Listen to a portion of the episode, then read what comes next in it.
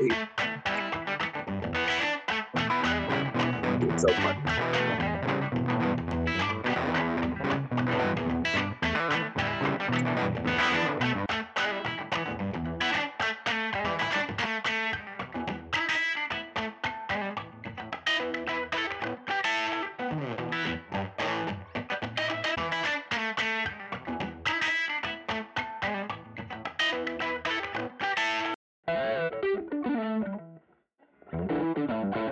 When you're living in your purpose, it's like artwork, baby. Yes, it is. It's like artwork. And let me tell you, it's like artwork, baby, because I'm meeting with one of my dearest and oldest friends right now, Raquis Petree. I've known this man better than like forty years, I think. thirty-five years I've known him. And uh, he has an incredible life story. How you doing, Raquis? Welcome to Artwork of Purpose. I'm so happy to be here, and every day is the best day ever. Live it up. Live it up. Live it up. Live it up. Well, you know, I'm excited to dive into just your story and your life, because people who are living their lives authentically and original and sticking to it, those are the ones that get me fired up in life. In fact, you motivate me every time I see you online, and I thought this is the per- part, part the, pur- the purpose of this show. I have to highlight and feature people like you, because the world won't. And because there's people out here doing the grind, doing the work. And you, you know what I mean? And you'll get recognized. I see you, because you're doing your, your, your acting, you're, you know, performing, you're, you're doing all kinds of fabulous things. And I just think it's a moment, let's take a moment to honor that work, um, you know, that you're doing. But before we get into that, like I, I told you about this segment before the show, as we were sort of prepping, there's this section called I Got Something to Say. So, so listen, so everybody knows, like, we live in a small town now, like, like, like about seventeen hundred, seventeen thousand, twenty thousand. People. I go to the grocery store the other day, and you know, we're picking up beans and rice to have like Mexican night. Well, this woman comes over beside us, and you know, she gets in our way. We go back over by her cart, because she, we we have uh, something to get like off the shelf, like stock or whatever. Unbeknownst to me, this woman, obviously Caucasian, leaps literally like a thousand feet across the store back over to her cart.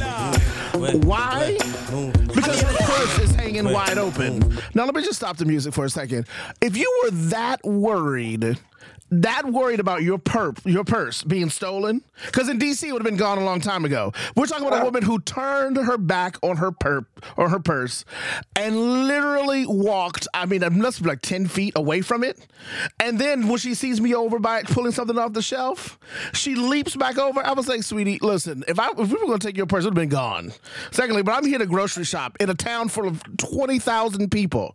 It's not going to happen. So it's just annoying. So if you're that concerned about somebody stealing your purse, here's some food for thought. Keep it on your shoulder. Uh. anyway, so anyway, I digress. So anyway, let's let's get into, I just had to get that off my chest. Raquis, look, if I don't talk about it, I'll end up like saying something really weird out in the community. And if you're out here and like you're in a small town, twenty thousand people, you'll end up getting like blackballed, like if you just curse them out. So I figured. I think, I think they do that on purpose. I think that was a bait and switch.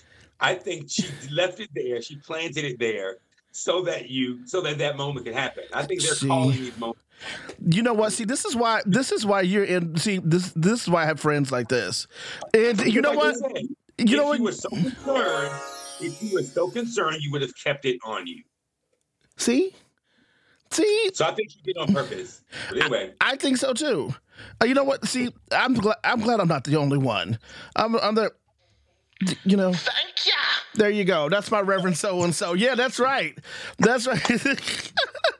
All right. So anyway, Raquis. Um, yes, sir. Dive in. Tell me, you yeah. know, let's talk about. It's a deep dive. It's a deep dive, baby. Look, tell, just tell me, what was little Raquis like? Oh, you grew I up with, and you grew up with my sister anyway. You, you you guys grew up together too, right? Yes. Yes. Yes. I don't know. I miss him. He was uh, tenacious. He was driven.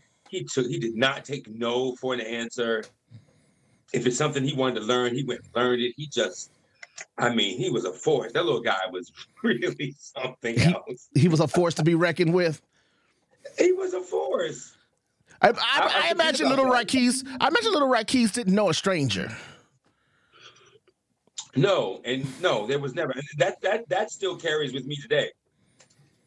Really? And, you know, I walk down the street, people scream my name. I'm screaming their name. The people on the ground, the people above the ground, the homeless people, everybody. We all are, there ain't no strangers here. See, I have this feeling that it is a waste of life, of time spent when you walk past people and you don't take time to see them.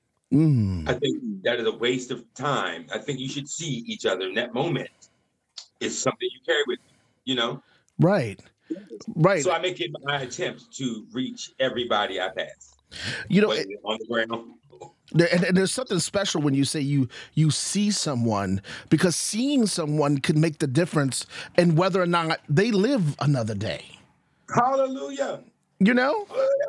Right. This homeless man said to me the other day, I mean, I can say homeless because that's what he is. He's a man, home insecure. Phone insecure. I see him all the time. I pass. He said to me yesterday, he said, you know what, um, what did he say? Uh, oh, he said, uh, thank you. And I was like, for what? He said, because you always look at me with respect. Even though I'm on the ground, you still greet me and see me the same. Thank you. I was like, oh. Right. Let's go. Right. You know, when when you, you know, it was one of the defining moments for me is when when, when I lived up north in, in California, in San Francisco, the guy who managed the apartment that I lived with was just recently, at that time, Off, off the streets. Basically, um, he, he became secure from being housing insecure, and he yeah. ran the building. He was a veteran. I got to know him, Raquis. Turns out he is a Dartmouth graduate, a veteran, but because he had P T S D from oh. the war from Vietnam, you know, like, and sometimes it just got ugly, and the, and the wraparound services weren't there. He found yeah. himself. He found himself living insecure on the street. It's a lot of people. There are people that there are people that are home insecure for so many reasons. Right. Mental illness is one. Right. There are lots of reasons. It's it's it's crazy. Right. I would overhear snippets of people talking to themselves. You'd be like, "Dude, that's a story. Like that's what you what you what he's saying." Right. He's like, "You owe me my money. You took my business." Like he had a whole real story, and I was like, "Wow." Right. This is a repository for the people left behind. Right. I, I mean, you know what? It's, you know, in these in these journeys, they're so amazing, and they and they connect and they intersect. And so, yes, yes. All, I mean, it's it's crazy. So little Raquis, so really little Raquis, baby Raquis, a little Raquis set the foundation um, for. So what was life like growing up in? You grew up in D C, right? I did grow up in D C. You know what's funny? I've been probing other people on writing their stories. I never think about mine. So mm-hmm. now you're asking me this. I'm like, dude, um, growing up in the urban landscape of the eighties, I mean, there was all kinds of stuff. There was lots of influences. There was drugs. There were, uh, there was go-go music. There were, uh, I don't know, broken families. There was all kinds of stuff. And trust me, we were all there together. We were all there living in that same pot. It just was a thing, but somehow in all of it, we found, I mean, I found outlets for like creativity, the right. rec center. I went to Stuart Hobson, I joined the choir, musical theater. And so there were always places to land. So I didn't really get stuck in that. I could have.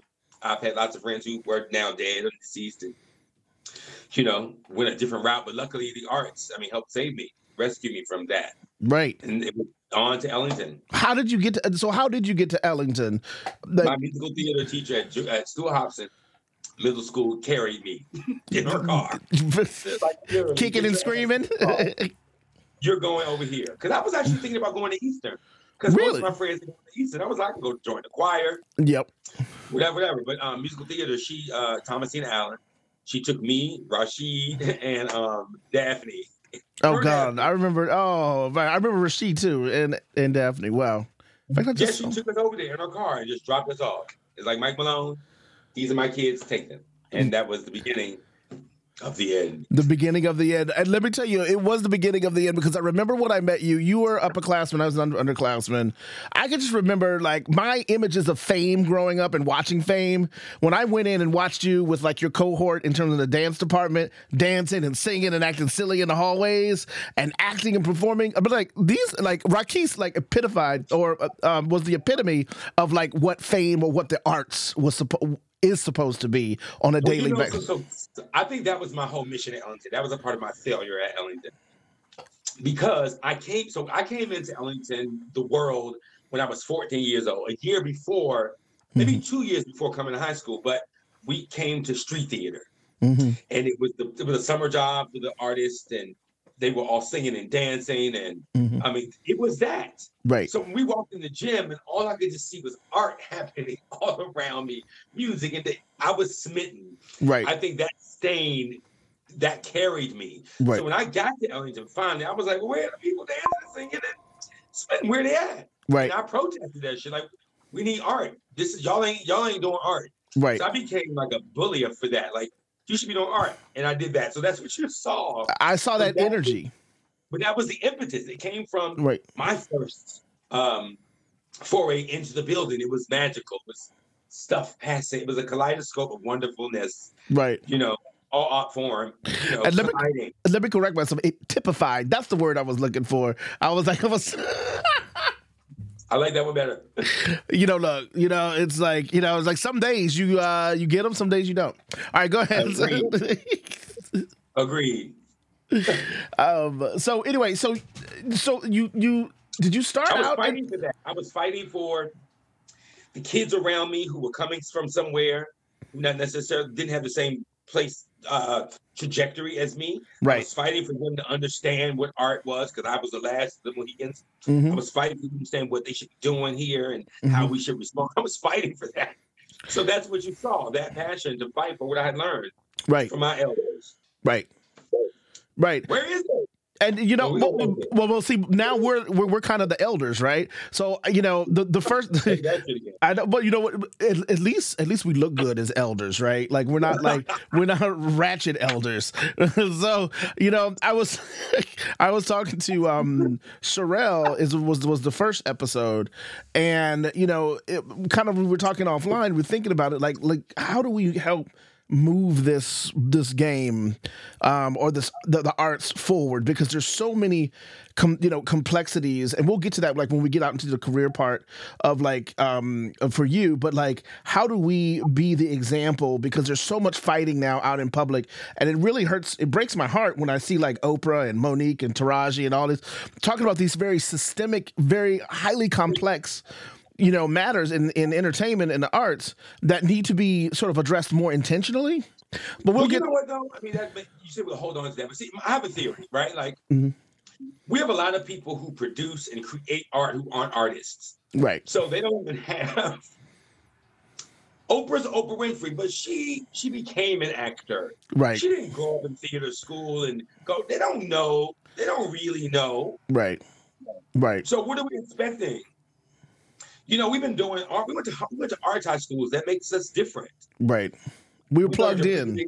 Different arts. We learned to study art. Right. These people came, came in a different way. Right. So they don't know the same thing. Right. Right. So, so no, yeah, but before but before we get there, so and, and in thinking about your career there, I mean, director, um, I mean, I watched your choreography. I watched those brilliant modern movements that you that you would choreograph on that stage. Oh, and. Nice. You took those young people, you took your friends, and you took things to another level. Where where, where did that creativity come from? It harkens back to that first image I had when I came into Ellington. I wanted to replicate that shit. I wanted to do that again and again. How I, it's like crack, from what I hear. Like, once you smoke it, you want to keep chasing that. So I was chasing that high. Right. I wanted to do that again and again. That's really where it came from. I never wanted to be a director. See, people get this confused. I really just wanted to perform. Okay. My, my, even my teachers like them were like, you should go to Howard for directing. I never wanted to direct. I was only trying to get people to see that, which made me feel deeply. That's all. Right. And so with that, I became a director. I became a writer, because the pieces I was looking for did not exist, so I had to make them. So I was never trying to be a director. Well, well, I don't, look, if you weren't trying to be a director, that's great. But when you directed, it was fabulous. God bless you. And, but, well, then I failed, but that's how I discovered it. Right. Well, I wasn't looking. I wanted to be a director. I was studying in theater, and I was a great student of the theater and musical theater, and knew all about the makings of shows and Harold Prince and Andrew Lloyd Webber. I knew about all that history as a student of the musical theater. But, yeah, I wasn't trying to be a director. That's cool. I'm sorry. Keep keep it going. Yeah. So no, that that's that's incredible. Like uh, I would have never ever known that. I mean, it was like I remember coming in in the, in the class of ninety, and I remember you know just seeing you know one of your first performances for the first time.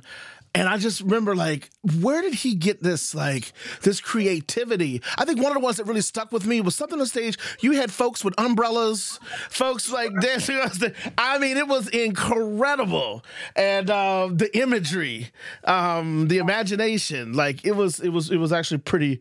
It was, it was really cool. So, when you left Ellington, yes, what, what were you like? What was next?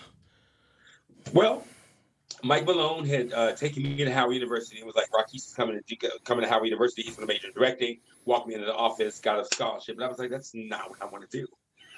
Oh, no. I, I felt pushed. And and, I, and so then he took me in the hallway and said, what do you want to do? I said, well, I don't want to. I mean, I was. I think I said something like, well, I don't want to be looking for my job, the next job. you know, I don't be doing that. Right. Whatever. But I had already auditioned for AMDA in New York, mm. the American Musical and Dramatic Academy. Mm-hmm. Went up to New York, auditioned, got accepted. So I was going to New York. I was going to be on Broadway. That was my thing as a dancer. Right. That was what I wanted.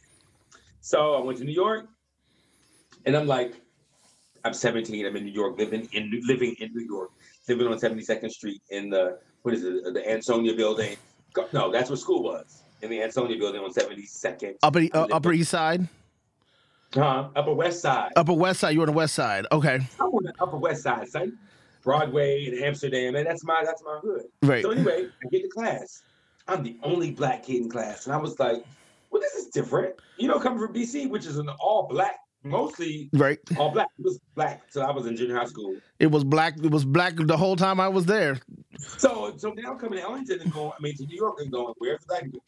And so I was in class, you know, with the people, and I felt targeted and.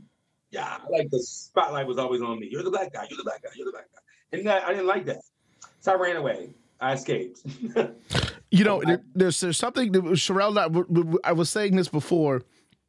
That when you're in D C, you get such a sense of self. You don't really think about what it means. I don't know if you want to say from a from. You think about it. You don't. You don't know what. It, you, you don't think about what it means to be black. Other than maybe on an academic perspective, or at least from a from a being the minority, because we grew right. up in a majority city, we grew up not thinking about being black, yeah. like not from not no. to that degree. I mean, did we talk about issues? Of course. I mean, I got pictures. We we protested. We talked about things that were happening in the world. We were very way, aware of injustice. Yeah. But on our daily le- life, like I think we had other P T S D. We had to worry about like you know things, urban things that we were dealing with. Yeah, I but, agree. But when we moved to these white environments. I mean, and that's not trying to racialize our existence. So it's, it's true. But it's true. I mean, I remember the first time I left town, um, same. I was sitting down in George Mason, and people kept coming up to me telling me how their daddy, granddaddy owned slaves and how they were part of the family. Like, it was just a regular conversation. But we didn't have that experience. We had we were talking about, who were we talking about? Langston Hughes, Duke Ellington, Alvin Ailey. We were talking about all these people. We weren't talking about antebellum Civil War, not on that level. And I want to say this to you, which I would I just realized even from you, like, so when you, when you go out into the world, all already in their own direction, mm-hmm. just now I'm realizing that you had the same experience that I had. So that is a trauma that we all shared, and we never even talked about it. Never even talked about it. I know. Maybe never even realized that that is. I I hate keywords and shit that everybody uses, trauma. Right. But that was something that we dealt with that nobody, that we didn't know that we were dealing with. Right. And then didn't know how to get out of it or fix it or heal that. I did not know how to deal with that situation, Raquis. At all. And did you know? Did you know that it was a situation?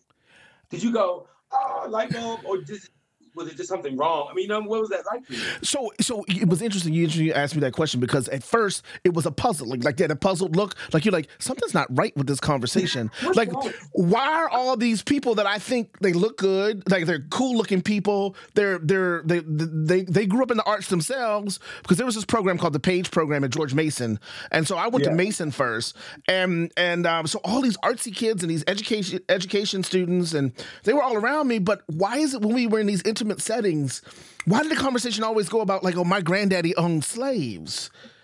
And they, they they were part of the family. Like, I could not, from a pathological perspective, you know, I could articulate this now more intelligently, but then I had no idea, Keys. And that's why I was gone at six months. And like, and then, but then I was back home. I went to Montgomery College. And then that's why I went to Long Island after that. Um, so by I didn't know, didn't know that. This is all interesting. Wow. Yeah. By the time ninety-six, ninety-seven happened, I threw myself into Long Island, which was a whole nother set of issues. Because that was the first time I went to a hair salon. And I walked into the hair salon in Smithtown, Long Island. Um, and I asked the woman, I said, hey, do you have a barber? Like, somebody could cut my hair. She says, let me see if I can find someone that can cut ethnic hair. I, that wasn't my experience in D C because everybody was yeah, ethnic. It was like, oh yeah, all right, hold on, let me see, let me, see, let me see your hair. All right, I'm gonna, yeah. I'm gonna get, I'm gonna get Jimmy to do it. You know what I mean? Like, yeah, it was a totally different experience. And you're right, it's they expect different things from you. Oh, you can dance. Oh, you can do this. I, I just didn't realize that that was a thing. Like, I didn't realize, I knew that I had had that experience and had forgotten about it. Right. But I didn't realize that was a thing that all of us had experienced. That's a whole nother movement. Yes. Kids who come from inner cities in the eighties, nineties, who go out into the world and are confronted with confronted with the idea that they're black for the first time. Right. Anyway. Right. Well, you feel stupid saying it because you know you grew up in the eighties and nineties. You remember the crack epidemic. You remember what it was like to live in the city with with with, with like shootings and all this stuff. But you knew about that from, it was never, at least from here in D C, it was very unique. It maybe L A probably was unique in its own way for those who lived out there. But for yeah. D C, it was very unique. It was neighborhood by neighborhood, block by block, right? Uh, Fifth Street with twelfth Street, and they beefing. And then something stupid happens, right? At Black Hole. Like, it was, it's literally that kind of thing. But when you, but you go, know what? I could never, my grandmother would never let me go to the go-go. I never went to the go-go. Oh, I yeah, mine neither. Mine neither. We live right down yeah, the street on Lavender Park Road. They wouldn't, they would never let me go to the Black Hole. Dude, uptown was gangster, dude. Back then, oh, heck, we go up to the Murrays on Georgia Avenue back then. There was crackheads, like all kinds of stuff. You know, you go to so, your block. Oh, so I lived on, I lived on the Capitol Hill, like uh, by the Coliseum. Right, H. Right. Anyway, interesting. Thank you for the traumas. Yeah. But yeah, that. But that's what it was like. When you leave a city, you understood that you had the good, the bad, the ugly, but you were living right next door to your doctor. You were living across the street from, you know, the person who worked in the mailroom, uh, down the street from the teacher. Everybody lived in community together, in harmony. Yeah, it was community. And we, that, well, that was the end of the community. That was the end of so, the community, right. But I've been, so going to, so, that, so that's what it was like for me in New York. It was a culture shock. Right. It was white people everywhere, and it was just was like, and I, I for the first time was an I was a bear in town. Right. I feel like in Alaska, like I feel like a bear. All the white people, like everybody was like, "What are you doing here?" Oh, it, it was, it was like I, I, I want to touch your hair moment. It was like the first time I went to the Boston College when I was in Boston, the the, the soccer team. I went to their house, and I used to carry this like Huey Newton fro. And then you, yeah. you could pull it all the way down to here. And this one girl, she happened, woman, she happened to be a young student, blonde, like, and she came up to me and she said, "Can I just touch your hair?" And I said, wow. I said, well, why? I, mean, the, I, I said, well, why the F do you think you need to touch my hair? She goes, "Ugh, because it's so." It's, she goes, "Because I like it. I just, I want to touch it." And I was like, "Well, if you give me your phone number, you can touch it." I know I'm being appropriate at the same time. I mean, I, listen. I understand everything. I get it. I've touched hair too, so. Well, yeah. I mean, but it's but it is interesting when you get thrown into an environment where that wasn't your reality growing up, because yeah, it wasn't like we grew up in Montgomery County. Yes, I worked. You know, it's funny. I worked at Montgomery College too. Oh, did you? Uh, later on, uh, summer dinner theater, and and I used to choreograph shows for the, you know, for the college. No, that's that's very cool. That, That's was, very... that was a period of my life, too, going into that. You know, I've been in the white world several times as a choreographer, right? As a director, as a writer. I mean, I've been in that world several times. But, okay, so but, but, but so before we bounce on that on and move into another another white world, let's go to chapter one, white world chapter one. Let, let us do chapter one. So you were in New York, Upper West Side. You had, yeah. This was the nineties for you, so you had you had the Limelight. You had all these fabulous nightclubs that, I mean, I... Right. Limelight. Oh, I was about that Limelight life when I was living in Long Island. We would come all the way. I kissed the Long Island Railroad all the way in the city with my buddy, and um, and we go to Limelight. We'd go there all night long. Tell, tell me the address of Limelight. Limelight. Oh, where was the old Limelight? Let me see. Was it in the village or was it in town? It was. I thought it was in Limelight. It was at, at the church. Um, I thought it was in town, New York City. Uh, I know that, right? We saw this place called Waterworks or some shit. But I, I, I, you know, listen. I was. Um, I also had a job. I worked at the video store. I oh, did you? Videos. So I would ride my bicycle and deliver videos. Oh, that's dope. And do the popcorn. So I didn't really. That is really dope. You video store. What, what, what kind of video store was it, Keith? Was it a video store? Was it one of them video stores? I mean, it was both. I was in a video to John McEnroe. No, regular video store. And I would deliver videos to John McEnroe's house. I would. Oh, there it is. Sixth Avenue, West two hundredth. That's uh, West twentieth Street. Um, oh, that's, I remember the name of that. Right. Yeah, yeah, it was, um, yeah, that was amazing. I was like, ding, ding, ding.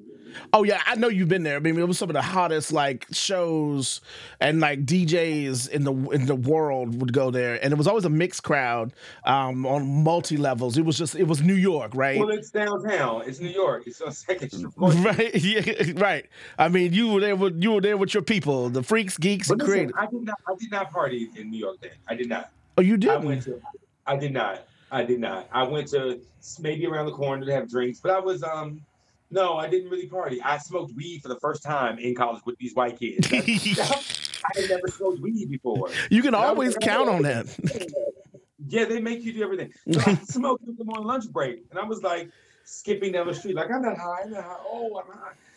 That was my first time doing any of that. So I was really focused, you know? Right. Right. So, so then what was life like? Like, here you are, you're in, from D C, you know, you, you leave Chocolate City to a more sort of like, you know, kind of like a more not so chocolate, not so chocolate, Rocky Road. I don't know, more, more, more vanilla. What was, what, what were the expectations that you spoke of that they had of you? Well, like, so, so it was even more like clinical. It was more trippy. Like, uh, I remember my musical theater teacher was like, uh, we would we would have a, a class called Film Lab, and we watch and discuss and dissect musicals. And I remember Pearlie came on, and Melba Moore, who I had come to work with later many times. I mean, that's a hero for me. That's something I identify with. He's like, that's not musical theater. She's caterwauling. She's not connected to the lyric. And all the black, all the kids in class were like, I felt black. You know, like, oh, oh. And then so I felt small. Mm. You know, I mean, so that was one instance. I remember my acting teacher, wonderful teacher, really hard on me. I didn't mind that. I'm only black kid in class. We are put into scenes. And so he was really hell-bent on us playing characters that were true to who we are. Right. You know, in age and all of that. So I had to find a, a scene that I was a black kid. Mm. I couldn't be, I mean, the white kids had the wrong head, could do anything. Wonderful to our town. They had the, the pick of the litter. Right. But I had to find a piece where I was a black kid in a scene with a white woman. So we, that, what what what, did, what scene was that? Uh, me playing a sailor, a taste of honey with a white girl that I was in love with, of course, from the fifties. So that's right. All we could find. So again, I felt targeted. Again, this was weird. I never done those things before. And so uh, I left school. Went back to D C and just you were, traipsed around. You, you were just over it. So, w- w- was it that that pushed you out the door? You just like it, culturally, it just wasn't a good fit for you. I didn't know what was. I didn't know. I just knew that, like you said, I didn't know. I, I didn't have a name for it or whatever. I just didn't feel like I belonged there. And you know, you know what? You know what's interesting? You say that because when you come back home, people are like, well, why would you give up that opportunity? But you don't really understand it until you live it. That you didn't feel yeah. like you were giving up an opportunity. You feel like I have to save my own mental health, my own wealth, my own and sanity. I'm also the person. I'm also a person like this. I don't need to be there forever to learn a lesson. Right. I thought I had maybe gotten enough information. I was also ready to go back and share all the great things I've learned with my friends and right. change the world together. Still right. fighting for that. Right, right, let's right. Go. I learned something. Let's learn it and let's run on. Maybe right. that too. Right, right. I had had my I had, my time was done there. I didn't need to be. I didn't need to do that. I think more and more I was becoming more of a director, producer, creative. I started writing more stuff then. I was I was right. also during school directing everybody's scenes. Wow. So I was also doing my own number. I was directing all. I was running rehearsals. Wow. So I was directing their scenes, their numbers, I was staging them. Right. So I was still always still right. nurturing that guy. Right. And I remember, I remember one of the first times that I saw you again post graduation was, God bless him, at Kevin's funeral. You know, that was the first time I saw. That was the first time I saw you, I think, in years, and I felt. And it was so funny because you looked at me and was like, Steven, you home now. You ain't got to deal with all them people that you deal with out there. You home. Yeah, you said that. You said, I don't know where it came from. I don't know where it came from. It's like you knew. You were like, you you home now. Let your hair down. You back with your friends. You said it, it came out of it came out of left field. It came out of left field. You walked up to me, and Two Love was not too far behind, and it was like just after the service, and you were like, Steven, you just need to relax. You home now. Oh, that's beautiful. I didn't know that I had said that. Yeah, you, well, you, of course, look at what you had to go through, what was going on. You had just, you know, we just lost a dear friend and someone you, I mean, just like, just a, when your bond, you know, um, your your your, well, your brother. Kevin had been with me. I mean, like, so Kevin was kind of my muse. I mean, so like kind of everywhere. So, okay, let's see. I went to New York. I came back from New York. I did a cruise ship, like six months on a cruise ship as a dancer, did that. Mm-hmm. Came back to D C, directed stuff, worked with Mike Malone on a lot of stuff, travel, travel, travel. Mm-hmm. I worked with George Faison, the Tony Award winner for The Wiz. Right. I was an assistant for ten years. I did a lot of that. I did that, dancing in shows, whatever, mm-hmm. whatever, whatever.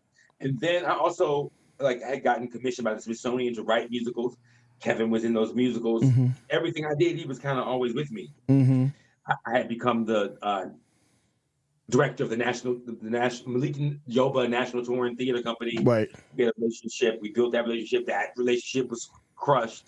So I had, so I had a lot of experiences. Then I started stage managing touring shows on the road. Right. You know, they would hire me because I was the director and I could make it good and keep it better on the road. Right. So I had that life. Those are, I mean, I, I went through that in thirty seconds, but I did a whole lot of that stuff. You know, to slow you down a little bit, it's funny about Malik Yoba, like, there is interesting, like, I would see him when I lived in L A the first time when I was single, up on Rodeo. He loves to run up and down Rodeo all the time because, you know, the white girls like to look at him and be like, oh, yeah, whatever, because they remember from the shows. And I, I could never, like, never could figure out why he always looked so intense, so angry. Like, it was just a regular day. Was that him? He's, he's, he's that guy. He's that guy. He's that guy. He's always that guy. He's that guy. That was, you're like, that's him. I mean, it is him. We would fight. You know, we would fight. You know, we would fight. I'm like, dude. You know, but he was that guy. Always swole. Always swole. Like, he's a New Yorker. I mean, he's a New Yorker. He's like, you know, he's ready to go. Right. It's all, well, you know, because everything, everything's a fight, right? Everything's a grind, and you know, you and we understand it's grimy out yes. there, but it doesn't Everybody have to be. Everybody's the same grind. Everybody's fighting together. Everybody's doing right. no, sir. We're all not. Thank that, you. The, amen. That's your thing. Bring it down. I, I was in arts high school. I'm trained. that was a, that was the thing. Like, no, I don't have to do that. So you're back from New York. You reconnected with Kevin, and Kevin becomes your like your spiritual artistic muse. And after all that drama, then what happens next? I mean, we separate. He goes into the world. I, you know, we separate, and then he dies. I mean, it's that simple. And we, you know, and Marion wrote a wonderful song. You will be in this. It was a beautiful song. He was all he wrote it in Kevin's memory and and thought of him. Mm-hmm. It's a beautiful song. Yeah, you know, I, I I think I think about Kevin from time to time, and um and I think about just the the, the band, the group that they had with. Uh, You know, uh, oh. is, um, Keith and um, uh, yes. yeah, Matt and um, and and um, oh, I can't remember the little one. He's gonna be mad when he hears this. Don't you call him the little bit? He's the big one now, Raymond. Ray, yes, Raymond. Raymond. Raymond. Raymond would be like, "Who the hell, Steven? I'm gonna smack you." When I remind him, he'd be like, "Hey, my dude," I'd be like, "I know you're big and tall." And so yeah. His name is Mooney. Mooney. Mooney. Mo- yeah, something. I know. I, I did, so so it was funny when we moved back here. The, the second time Steven did it. Yeah, no, it was my fault. So so Keith was talking to me. He was like, yeah, Raymond was just saying, man, what's going on with Steven? Like, he acted like he don't even know me. I was like, what you mean? He was like, yeah, he said he connected with you and you wouldn't even connect with him, didn't even talk to him. I said, what do you mean? I've been looking for Raymond. I'm literally, I'm online Googling him, trying to find him. That is the problem. His name isn't Raymond. Yeah, I, look. Keith, I was so mad. Keith was like, "No, that, you got to look him up as so and so." I said, "That was him." I was did y'all like, find each other? "Yeah, well, I think we did." I, I could have sworn we connected on Instagram, but okay. yeah, I didn't know who he was at first, and I was like, "Cause then, then I learned he was in Texas." And you know what's funny? Was yeah, that? That's him. So Tyra was with me yesterday. Oh, really? Ty, you know Tyra? Yeah, Ty- Fennell. Fennell, yeah. Yeah.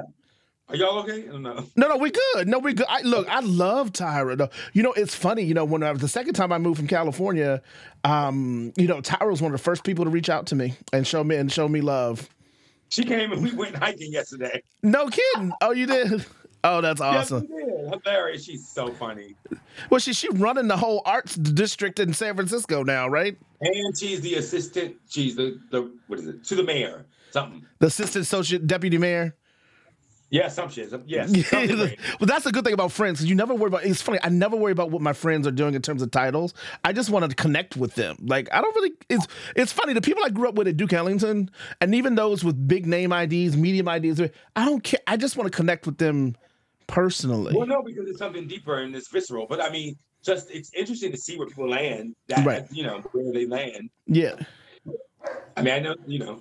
Yeah, she's a fucking assistant to the mayor. That's it. And you guys went hiking. What, what, which trail did you take her on? Running, run, uh, running canyon. We took that the high one coming back. Well, we well she ended up on her ass scooting down. Clean tennis shoes. That's on my Instagram. Look at that, it's hilarious. I'll inbox you. She's like, don't you share that post. Oh, that was amazing. That was amazing. Hilarious. So yeah, so then you're back in D C, and then was this when you start teaching? So I mean, so let's see. I, I, again, I, I've always jumped back and forth between from one side of the table to the other. Right. Performing, boom. I went to Greece and performed in the Acropolis. Came back and was choreographer or something. So I was always confused. But um, so then in some way I started teaching school. And I see, I see. My goodness, your resume in D C. I mean, I'm looking at this right now. It's like Billy and George, um, oh, the Gunston Arts Center. A year ago. All the way down to, what is this? At As You Dig It at the Washington Shakespeare Company. I mean. Like I, listen, I've choreographed for every, I think I was a part of the institution of building Black theater in D C. The Rebirth. I now choreographed stuff for the Asian Theater, Washington Shakespeare Theater, all the theaters. I Do was, you remember her name, Kelly movie. Chauncey? Do you know Kelly Chauncey? Maybe. I mean, I'm sure you you know his face. He was our artistic director when I was at Black Rock when I was there last, and um, kind of brown skin, light skin, short. Grew up in the city. His sister teaches at Duke Ellington now too. I don't know, but you know I'm a relic. I'm almost fifty. I don't know. I knew I knew Kelly used to have dreads, but um, I, but at that time I was choreographing mm-hmm. all the shows in the city, like all of the shows. I, right. I had a whole career. It's just that. Right. Yes. Then I started teaching after all that. Wow. Wow, I forgot about all this stuff. The Open Theater. You have D C D C Arts Center. I um, that I, I mean, Raquis, they, you need to have your star. You need to have like a star in D C. Asia, Asia Theater, Cena Theater. I've, You've done them all. I did. Wow. And so, and so, so you're in demand. I mean, at this point, right? I, I mean, yeah. So, I, I, and after that, I began writing musicals, book and lyrics. Mm-hmm. So I wrote, so I was commissioned by the Smithsonian to write four new musicals. I did that. That was a new career for me. Oh, now right. I can write. I'm writing. I'm a librettist. Look at him. Yeah, you're like, go on. Get my name in line. I mean, it's a whole, it's a whole nother growth. I'm writing it. Right. It, I'm doing the whole thing. Well, yeah, but then now you get to control the whole thing end to end. The whole vision. From yeah. seed to yeah. that. To birth. I'm right. Doing. I like that. Right. Because sometimes I get in rehearsal and be like, who wrote this? Yeah. Strike it. Let's rewrite it. Fuck that. I don't say that. Right. And so I had a lot of opportunities, you know, to get my work to the next level. That that's where the stall came, I think. Yeah. And, you know, because I was, I was in this fight against the Chitlin circuit and real theater, and so I was caught in the middle of that because I worked in both. Right. You know, so I was trying to, I was trying to level that joint and. Because I could eat chitlins, but I also like caviar. So I figured I could be the mixture of both. You know, I, I kind of resent the notion in some ways you have to choose. Like there is a there is the, the beauty that is the arts that exists in different spectrums. And it is expressed in different ways. Here's the problem. Here's the problem. I can say this confidently. Mm-hmm. In order to make change and a shift to something, a genre or whatever, yeah. you have to first know what that genre is. Ooh. So when you when you come in and you don't know anything, right? by default, you are shaping something. And that, I think, that is dangerous. Mm. So I think that you have to have some information. I don't think that you should just wake up one day, I wanted to go do a play, and just go do a play. Right. I, that's, I, I, I take issue with that. Right. Because people study, and I think it's a craft. And so that's my issue. So that's why, that's what I say in reference to that. Hmm. So with that being said, some of them are not the most informational people when it comes to the world of theater. They just, But see, what, you, what I'm gathering that you're hitting at is there's got to be some sort of structure, something around you to guide you when you're new, enter into the arts. But how well, did that play they're, out? They're, but, but but how did that play out when you were at the dance department? Because I remember those dance teachers. I remember I took a dance class, and I remember all the dance teachers kicked my tail. I had to take one to, as appreciation. How did you do that? Because they they really did structure what you guys learned in that department. I mean, I know. I mean, but some in the in the world there is no police. There is no theater police that says you need to follow these rules. Right. So people just, you know, change by default. Right. So I think that's the problem. But the dance department is ballet and dance is the most structured thing. Mm-hmm. You know, it shapes your discipline, all of it. I had a problem with that. It wasn't that disciplined. Well, you know, it was funny because I watched some of the things you did when you did some of the student performances that you were able to create. And I remember the first time I went to the Kennedy Center and I saw Shin Wei. He's an Asian modern dancer from from, uh-huh. from and and and they, they put the canvas on the on the on, on the stage and they and they have paint all over their bodies. And so when you buy a piece of the fabric, you're buying the strokes from uh-huh. either their from some movement that they've done. Yeah. And it's amazing. We framed one. I mean, it was incredible. It's huge. And um and that's the kind of like interesting provocative kind of art I saw you perform, and you would not have been able to do that if you didn't free yourself from traditional artistic constructs. Yeah, but I knew what they were. That's true. I knew what I was freeing myself from. That's true. So intentionally, I could decide to make, it, make an adjustment. Wow. I just not being ignorant. Like, I, I don't, I'm, I'm going to be a doctor. I'm going to operate on you. Yeah. I don't I don't know. That's my opinion. I mean, everybody's different, and the thing has existed by itself. But anyway, I wanted to do the thing that was a mixture of both. Right. I thought I could level that. Well, I think, I you I, know, listen, I honestly think that's amazing. I, listen, I never problem with the Chitlin Circuit. I mean, the, the theater community did. They were like, this is not theater. And I thought in a way they were kind of replacing it in the mainstream world, maybe, and right. being passed off as real theater. And real theater professionals we're not getting an opportunity because of that new thing. So there, there are lots of arguments, which I think are valid. Well, I remember, you know, one of my mentors was a guy, a Black Arts Movement guy from New York City, nonetheless. Um, his name was Ed Bullins. Um, I, okay, yeah, but look, we we changed. That's what they did. Those people, the precursors, they did that. Negro theater, Negro ensemble. Yes. D C Black Rep, Ed Bullins. Yes. Uh, all of that's what they did. But they were intellectual. Right. They weren't they weren't people who just randomly sure. Yeah. They created an art form because you wouldn't let us in. So right. we went and made our own. Right. Right. I, I mean, you know, when, when I was part of his theater troupe and I started reading more Ed and I started performing his stuff, I started realizing the brilliance of what he was doing in terms of oh, yeah. comedy and social protest and highlighting the dilemma of the Black experience in a they way. Created new forms of art in that. Yeah, and that was, you know, the first time I actually met Amari Baraka too. Now I you know and right? I mean, like you meet these people and you don't even I'm like I'm Well, we cannot compare these people to Amar Amari Baraka right. and Ed Bullins. Yeah, it's true. And all the rest and and, and uh right. Woody King and right. all in the like right. uh Douglas Turner Ward. Woo. We cannot compare these yes. people to that. Right. Okay. Right. These are intellectuals. Right. The mind thinking on complex levels. Yeah, like left over from the Harlem Renaissance, all of those ideologies and that movement. Right. Also, the, the theater movement and all of the art mirrors the time in, in that we live. Right. I mean, that civil rights, there was civil protest in the theater. Yes. Yeah. Anyway. Man, yeah, I can't compare these people to them. Sorry. No, no, no. But but but what is amazing with that is that what you experienced and what, on to some degree, that I experienced was the the vision that the Black Arts Movement had in some ways. Like, you know, oh, yeah. it's like, I mean, because they they were just looking for access. At this point, we're looking for respect, access, and opportunity. And we're See, kind of... I felt, I felt going into the world, meeting that resistance, I felt there was no place for me. Mm. So that, you still that, felt like there was more work to be done. Well, where, where, where I thought I could have done the work, but nobody was elevating me to that place. Right. I mean, I was caught between the chip. There's that thing. You're too. Th- I would have promoters now say, who are used to your work's too good to be for black theater. What? What? Now, what does that mean? That's the thing. Right. But so that that's the argument. So I'm caught in the place of too good. Not white enough. I'm so I'm caught in a place of what I don't know what to do. Right. Right. So with you all the things. Yeah. So that was that. So when Where you were so when you were stuck in this abyss, is that where you decided to say, well, well, hell with caution with the way I'm just gonna go teach for a little while and um and influence some young people and be inspired?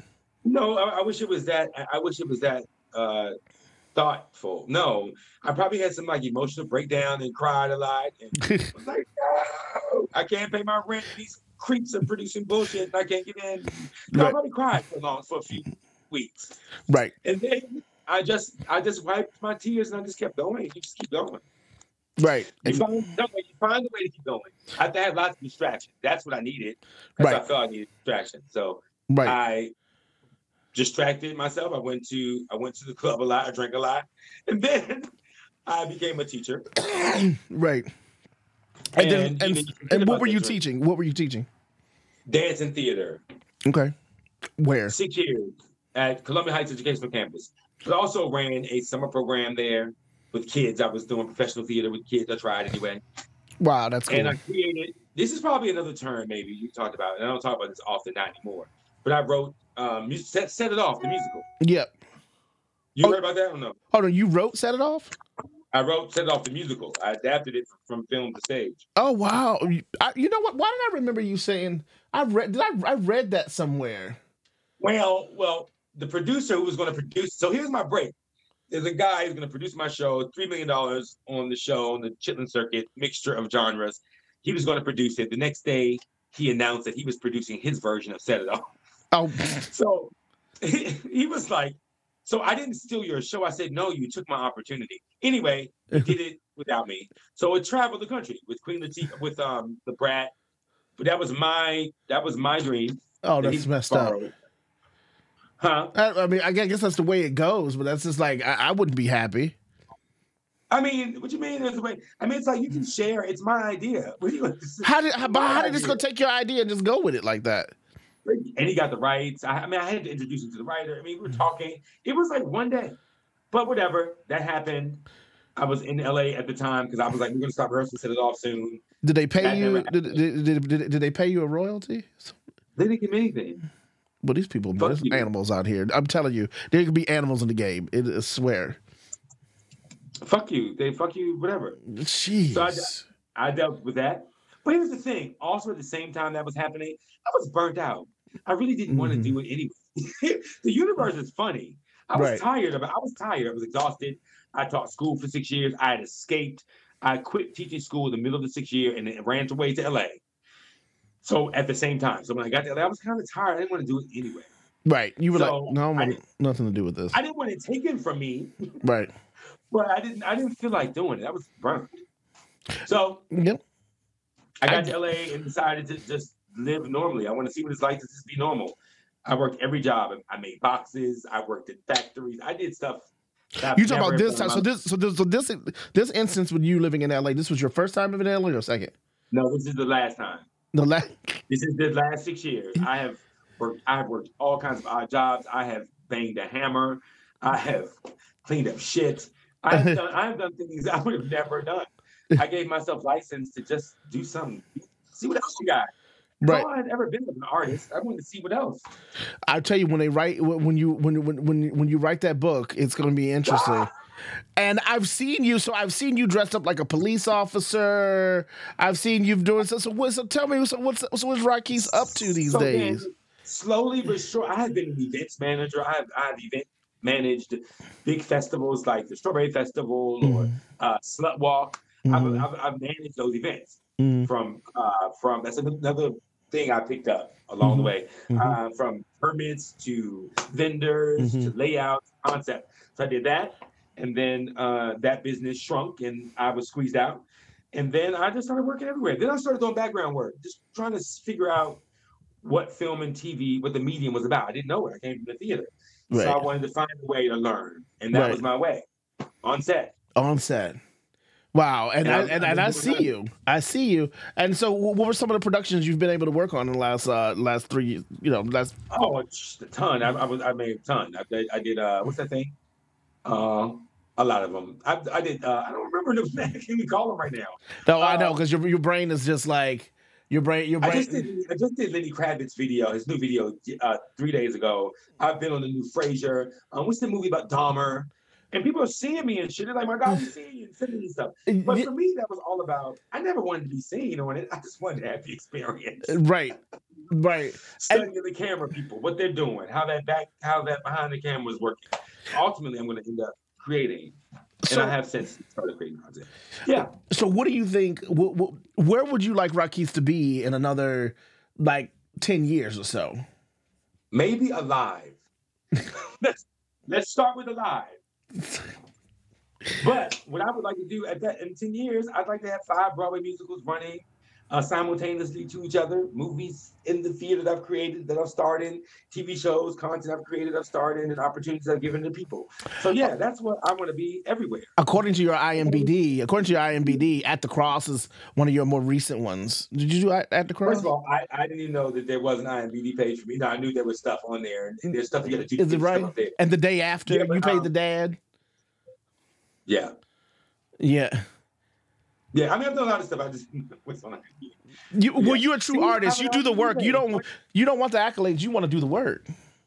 I. That's all. I, I want to do the work. Right. Be in process. Right. And so you get to L A, and then like, and then one point, I see you. It's so interesting. Um, I love seeing that you you connected with a church out there too as well. I go to church. Hey. There ain't nothing wrong. Look, I didn't. I would expect nothing less from someone who grew up in D C. New City Church. New City? Yeah. New City. My pastor is like Korean. That is hilarious. That you know what an experience. I love you know what, listen, when you get out of the legalism of church and you get to go and have church, an experience, relationship, you begin to it's a whole different experience. Well, that's why I go. I can't say I believe in any of it. I'm not gonna say I mean I'm just saying that I like the idea of fellowship and positive thinking. That that's, that's it. it. If nothing more than that, I'm I'm there. I, you know, honestly, at the end of the day, I, I think that's, you know, the big man upstairs or big person upstairs, whichever way you want to look at it, that's all is required is to love your fellow person and and and and, and just have that fellowship and relationship. That's it. All that exactly. other stuff, all that other stuff is cultural. All that other stuff is cultural. I just believe at the end of the day, all the only thing that matters is the life that you live and what you left behind, because you can't take none of this with you. No. Pockets full. It's it's no. all turning to dust. I mean, so be nice, be kind to people, spread love, be love, share joy, and that's all I got. And then and that's the greatest disciple of a human being that you could possibly, possibly be on this planet. I think that's that's that's, that's really that's that's really what it's about. Um, I believe that. I believe that. You know, people make up shit, but I believe that. No, you believe that. I believe that, what you said. Absolutely. Well, listen, Raquis, it is. This has been one of the. This has been a fun, uh, extremely fun um, conversation, and you need to get on here. Absolutely, update this I M D B. I mean, I don't. I don't. Listen, you like you ain't got time for this. I didn't come in for that. If somebody somebody's looking for me, they will find me. Right. Ah, that's too much work, and I'm not that technical. Like you, that's a lot of shit. Right. Typing my script in Final Draft is technical enough. So, and, and w- where in L A are you living now? I live downtown.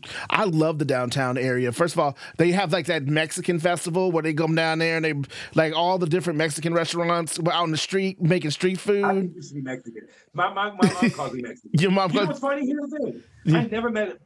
I never met a Mexican person until I moved to L A. I, isn't that interesting? Yeah.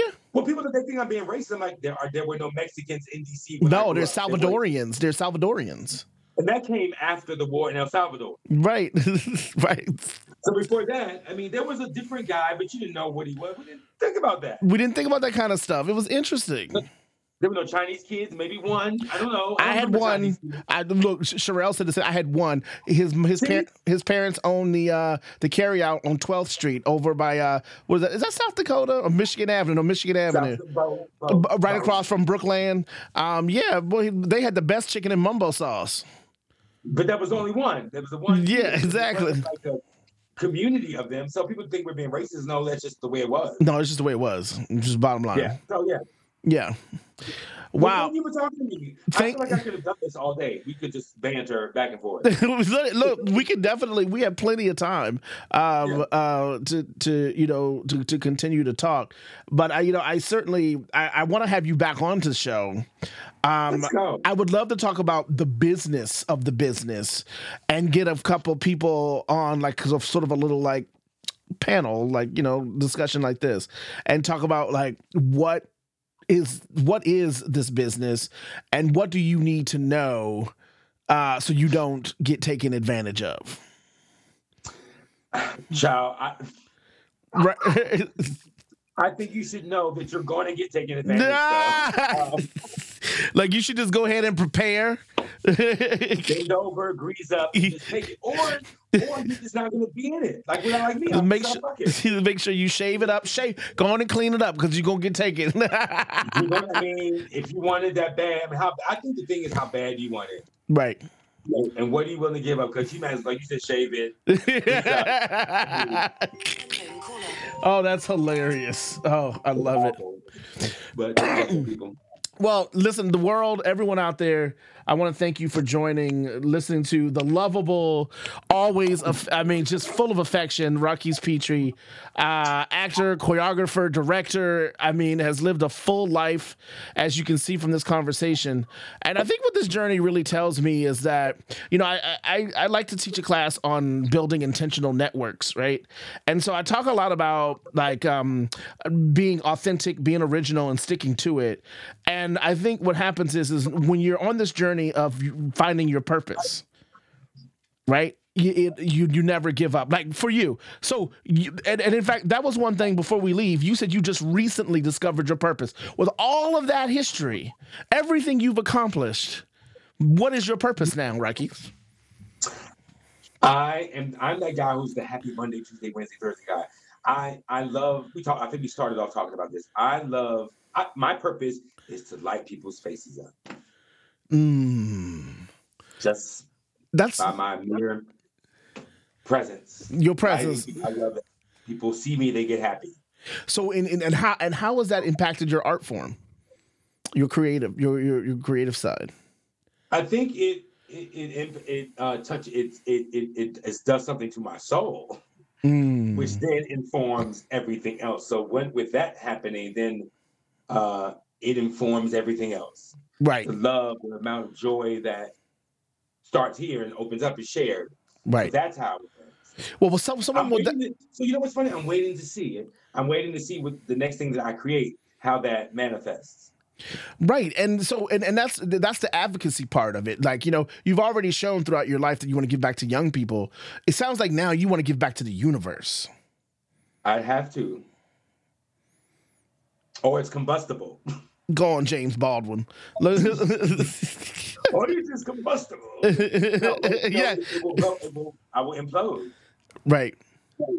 But for a long time, I didn't want to create anything. But now I'm, I need to again, and that's what I was waiting for. See, that's what I was living for. I wasn't waiting. I was living. Right. So I, I needed to have something to say, and I did not. And now I think I did. You know, and that's that's brilliant because, you know, if you don't have anything to say, don't say it. Don't talk. Just shh, silence. That's look, look, you say that's God, the universe telling you to. Yeah, because I'm looking for stuff. You should you don't have to look for that which is ready to come out. It is already ready. It is ready. It's ready. It's either there or not. It, and then when it's not there, just, you know, keep living. Right. I, I realized I would, I would become a better actor and a better writer the more I lived. Like, mm. like the more experience you have, the more shit you can talk about. Right. To draw from. So I'm ready now. Right. You're ready. You, you, they say, you know, and some folks like to say they're pregnant with this vision. They're pregnant with this idea, and they want to birth it. Come out. Come out. So, he, so you ready now? You and you ready to get it out? Ready to go. The baby is ready to go. I've got several babies. I told you I'm gonna have five shows on Broadway at once. It's not gonna be one. It's gonna be five. That's how I work. It ain't gonna be just one thing. It's gonna be five shows everywhere. Right, and then you, by the time you're done, you'll be so exhausted. You'll be you'll shut up again and be quiet. Let's go. Let's go. But gonna, there's gonna be so much work out there. Right. Yeah, five shows at once, not one. Yeah. I'm ready. Wow, that's that's amazing. Well, Raquis, uh, any parting words you want to give to, to to the universe, to the world, as um as we talk about artwork of purpose and you know your art, or anything artwork you want to say? You, you can say whatever you want to say. I think um, well, I want to just say this. My my mantra. Every day is the best day ever. Um, we are always living in our art.